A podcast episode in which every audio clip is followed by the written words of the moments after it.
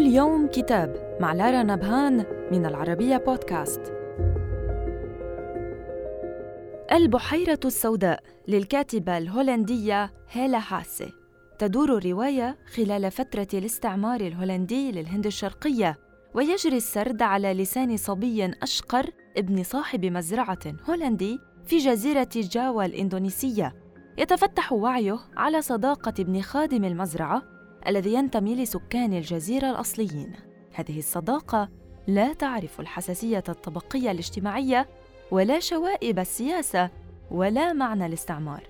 وإن كانت الصداقة الوثيقة التي تربط بين الصبيين تجهل في بداياتها طبيعة بلد مستعمر وشعب مستعبد فهي لن تكفي وهما يكبران لرأب الصدع بين عالميهما المختلفين والمتعارضين وعند لقائهما بعد فراق طويل تتحول مساحة الصداقة إلى ساحة صدام يكون تأثيره فيهما أعمق من كل ذكريات الطفولة.